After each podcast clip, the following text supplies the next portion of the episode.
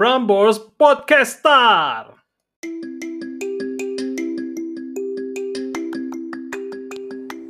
Hey randomers, kamu lagi dengerin podcast random se-Indonesia Raya.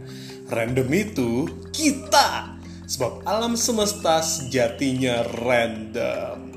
Bersama saya Rio, bakalan menginspirasi kamu beberapa menit ke depan. Asik kan, asik kan?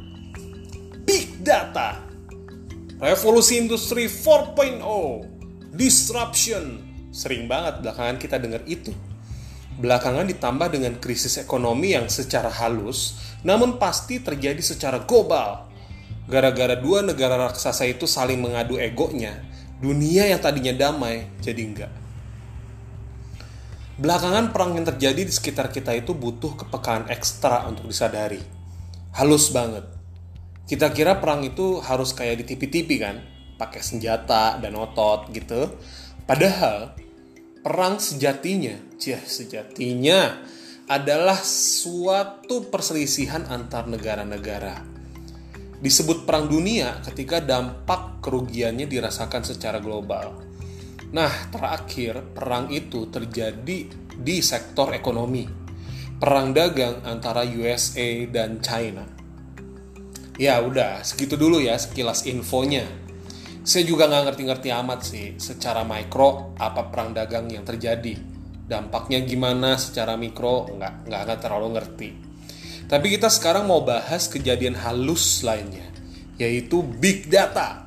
Jeng jeng jeng. Oh, kita semua nggak sadar bahwa big data dalam waktu 2 sampai 3 tahun ke depan ini akan jadi senjata pamungkas antar raksasa industri, guys. Pada akhirnya, mereka yang punya data paling lengkap dan kompleks akan menjadi pemenang dalam kompetisi kapitalis. Apa sih big data? Mari kita ibaratkan saya punya data 1 juta orang yang isinya tentang apa yang dibelanjakan selama 365 hari. Oke. Okay? Datanya isinya tentang harga belanjaan, bayar pakai tunai atau elektronik atau kartu. Nah, bisa juga isinya tentang eh, jam berapa belanjanya, jenis belanjaannya, usia, alamat, jenis kelamin, terus dan lain-lain lah. Tahu nggak apa aja yang bisa saya lakukan dengan data seperti itu? Saya bisa memperkirakan jenis barang apa saja yang akan saya diskon pada jam tertentu. Profil finansial pembelanjaan saya. Barang apa saja yang bisa menaikkan traffic di hari dan jam tertentu. Barang apa saja yang bisa menaikkan keuntungan pada jam tertentu. Barang kebutuhan untuk laki-laki apa yang bisa saya tonjolkan promosinya dan masih banyak lagi. Semua itu saya bisa dapatkan dari data-data tadi Nah, data sekompleks itu disebut big data. Bedanya apa sih dengan data pada umumnya? Well, kita break sejenak dulu ya.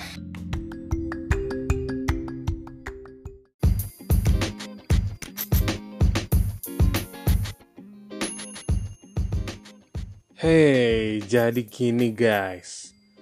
Data pada umumnya kan palingan data performa sales harian berbanding keuntungan dan analisis barang-barang Pareto lah palingan. Barang Pareto tuh barang yang jumlahnya gak banyak di toko, tapi profitnya berpengaruh banyak, banyak terhadap sales. Kalau gini aja, datanya, ini namanya data tradisional. Dulu, ini berfungsi banyak terhadap penentuan barang yang akan dijual.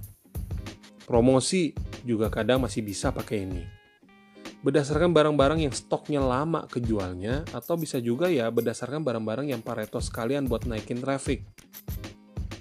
Nah, seiring berjalannya waktu, strategi ini cuma bikin biaya promosi terbuang tanpa manfaat yang berarti.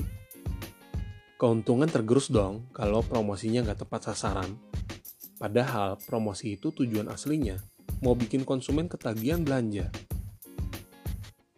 Nah, jenis data tradisional ini akhirnya tergantikan karena perkembangan teknologi informasi yang besar. Kalau bahasa kerennya nih, IoT, Internet of Things. Maksudnya adalah semua muanya di internet kan, alias terhubung antara satu dengan yang lainnya. Kenyataannya di sekitar kita apa? Coba deh, perhatikan perkembangan beberapa marketplace dan pembayaran non-tunai. Yang elektrik-elektrik gitu ya. Dua jenis usaha ini adalah produk nyata pemanfaatan IoT untuk menghasilkan big data. Loh, hubungannya apa belanja di marketplace dengan big data? Kan gini ya guys, setiap kita belanja di mana-mana, itu kan ada struknya tuh struk selalu terbagi antara si toko dengan konsumen kan. Tujuannya apa? Biar toko bisa input data struk itu ke bank datanya sendiri. Nah dengan adanya IoT, malah udah nggak usah lagi input.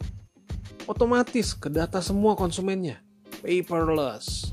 Go green yang berfaedah. Anda belanja apa pun di marketplace atau dengan menggunakan pembayaran non tunai yang keluar uh, dari pembayaran-pembayaran yang Anda lakukan, di luar dari rekening pribadi ya, semua itu tercatat oleh mereka. Nah, segala macam wujud data transaksi Anda itu tercatat dan mereka berhak untuk menggunakan data tersebut loh untuk untuk kepentingan sendiri. Kepentingan. Kebutuhan kepentingan sendiri.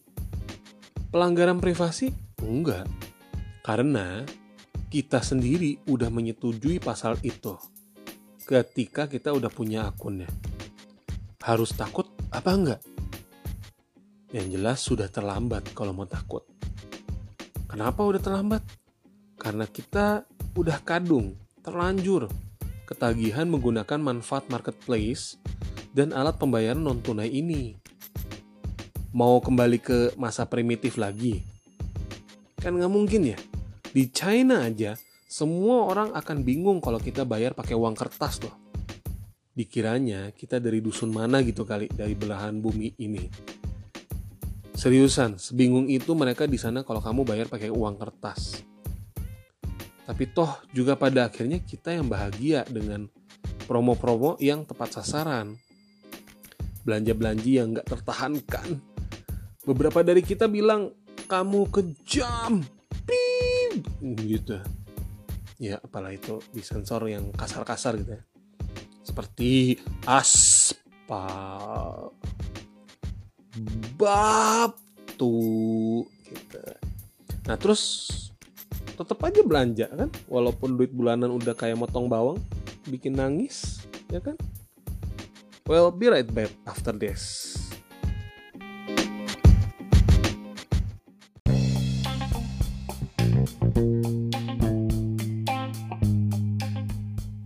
Guys, guys, jadi gini, big data harus diterima mau nggak mau.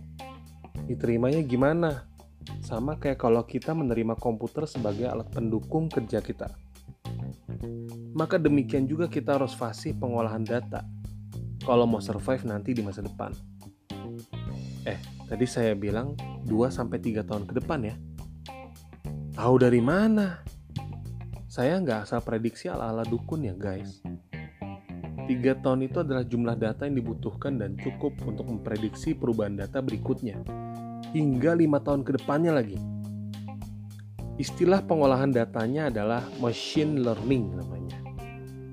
Jadi pengolahan data ini ibarat seorang pembatik menganalisa satu meter pola batik aja, dia udah tahu harus membatik apa di 3 meter berikutnya.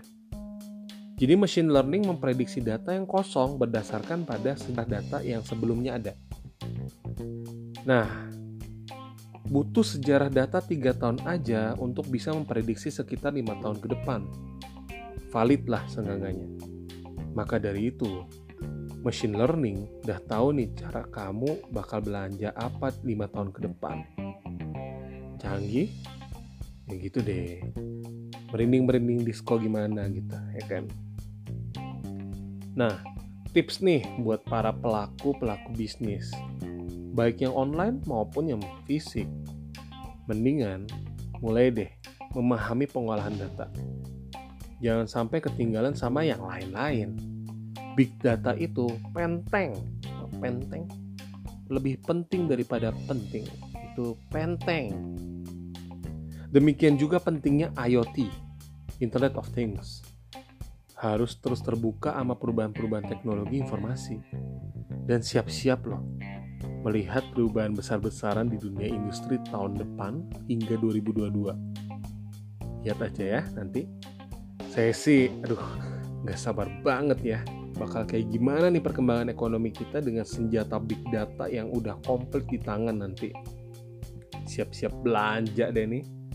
Saya Rio, stay tune, ketemu lagi di episode berikutnya. Bye.